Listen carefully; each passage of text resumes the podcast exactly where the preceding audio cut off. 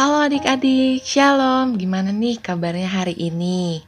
Senang deh Kak Karen bisa kembali hadir dalam program Renungan Harian Audio Cerdas Berpikir edisi kisah-kisah dan tokoh-tokoh dalam Alkitab. Semoga kita bisa sama-sama belajar demi kehidupan yang lebih baik ya. Hari ini Kak Karen akan ngebawain renungan yang judulnya Berusaha Supaya Diberkati. Disimak ya adik-adik.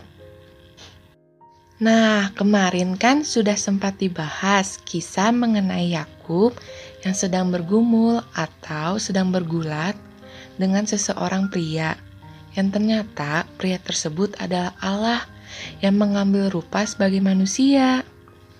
Kemarin juga sempat dibahas bahwa di saat Yakub sedang berurusan dengan rasa takut, cemas, khawatir, dan yang lain sebagainya, sebenarnya Yakub itu sedang berurusan dengan Tuhan dan dia menang. Begitu juga dengan kita. Ketika kita sedang berurusan dengan masalah hidup, sebenarnya kita sedang berurusan dengan Tuhan, bukan dengan masalah itu sendiri. Yang menarik nih, dari kitab Kejadian pasal 32 ayat 26 bilang seperti ini.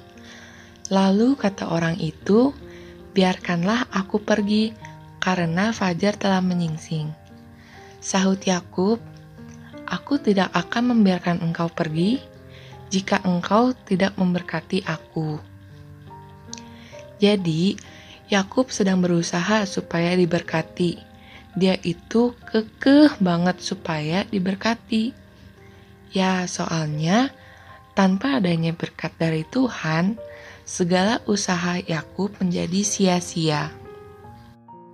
Dalam pola pikir orang-orang pada saat itu, berkat adalah karunia atau pemberian dari Tuhan yang biasanya berupa hal-hal materi, seperti contohnya kekayaan, harta yang berlimpah, bebas dari sakit penyakit, menang perang, kehormatan, kejayaan, tanahnya yang subur, disegani atau disenangi oleh banyak orang, bebas dari masalah hidup, dan yang lain sebagainya. Bagi Yakub, berkat adalah sesuatu yang harus ia dapatkan. Makanya, dia berusaha supaya diberkati. Oke, nah adik-adik, jadi yang tadi ada pemahaman orang-orang pada saat itu tentang berkat. Dan pemahaman seperti itu juga kayaknya dimiliki deh oleh kebanyakan orang di masa kini. Kalau ngomongin soal berkat, kayaknya hampir selalu dihubungkan dengan karunia atau pemberian dari Tuhan yang sifatnya berupa materi. Kalau ngomongin soal berkat nih, kebanyakan akan dihubungkan dengan kekayaan, harta, mendapatkan uang yang melebihi dari yang biasanya, kesehatan, kepandaian, kehormatan, keberuntungan, dan yang lain sebagainya. Kesemuanya itu memang penting sih, dan kita harus berusaha semaksimal mungkin untuk mendapatkannya.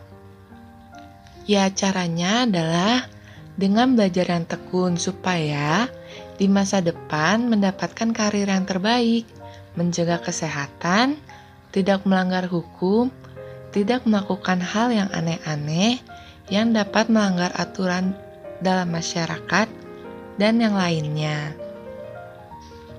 Kalau kita nggak punya uang, mau beli apa-apa jadi susah kan? Kalau kita tidak sehat alias sedang sakit-sakitan, dalam menjalani hidup juga berat banget rasanya. Kalau kita nggak dihormati atau nggak dihargai oleh orang lain, pasti rasanya nggak enak, ya kan? Tapi adik-adik, Berkat dalam kekristenan tuh lebih dari semuanya yang tadi Kak Karen sudah sebutkan. Dalam kitab Efesus pasal 1 ayat yang ketiga bilang seperti ini. Terpujilah Allah dan Bapa Tuhan kita Yesus Kristus, yang dalam Kristus telah mengaruniakan kepada kita segala berkat rohani di dalam sorga. Jadi, berkat bagi orang Kristen tuh gak melulu soal hal-hal yang berupa materi atau jasmani. Karena pada utamanya, berkat adalah segala sesuatu yang berhubungan dengan hal-hal yang bersifat rohani. Dan memang kita harus berusaha supaya bisa diberkati secara rohani. Yang sama artinya dengan harta di surga. Dalam kitab Matius pasal 6 ayat 20 bilang seperti ini. Tetapi kumpulkanlah bagimu harta di sorga. Di sorga, ngengat dan karat tidak merusakannya, dan pencuri tidak membongkar serta mencurinya. Terus pada ayat 24 bilang seperti ini. Tak seorang pun dapat mengabdi kepada dua tuan. Karena jika demikian, ia akan membenci yang seorang dan mengasihi yang lain. Atau ia akan setia kepada yang seorang dan tidak mengindahkan yang lain. Kamu tidak dapat mengabdi kepada Allah dan kepada Mamon. Hmm, jadi untuk gampangnya seperti ini. Berkat rohani adalah segala sesuatu yang membuat kita semakin mengabdi kepada Tuhan. Itu bisa menjadi karakter kita yang semakin dewasa dikarenakan memahami firman Tuhan. Berbagai masalah hidup yang membuat kita akan semakin percaya kepada Tuhan, pengenalan akan Tuhan, dan yang lain sebagainya. Dan kita harus berusaha supaya dapat diberkati dalam hal rohani. Segigi Yakub berusaha supaya dapat diberkati. Caranya adalah dengan bersungguh-sungguhlah memahami firman Tuhan, menyediakan waktu untuk membaca Alkitab dan berkomunikasi dengan Tuhan melalui doa, dan menyadari bahwa Tuhan hadir di mana-mana. Adik-adik, semoga apa yang sudah Kak Karen sampaikan ini bisa menyadarkan kita arti penting dari berkat. So, tetap berusaha untuk supaya diberkati ya. Oke? Adik-adik, yuk kita berdoa. Tuhan Yesus, terima kasih atas waktu yang sudah Engkau berikan kepada kami saat ini untuk kami semua dapat mendengarkan sebagian dari firman-Mu.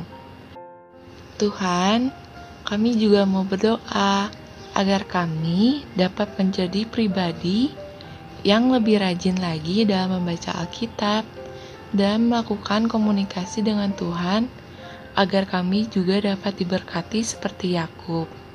Tuhan, jadikanlah kami pribadi yang bisa menjadi berkat untuk orang-orang lain yang berada di sekitar kami. Tuhan, Kiranya apa yang menjadi kekurangan dan kelebihan dalam diri kami saat ini bisa menjadi berkat dan bisa selalu memuliakan namamu. Dalam nama Tuhan Yesus, kami sudah berdoa dan mengucap syukur. Haleluya. Amin.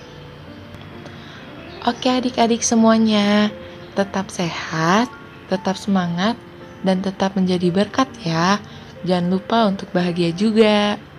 Tuhan Yesus memberkati. Dadah.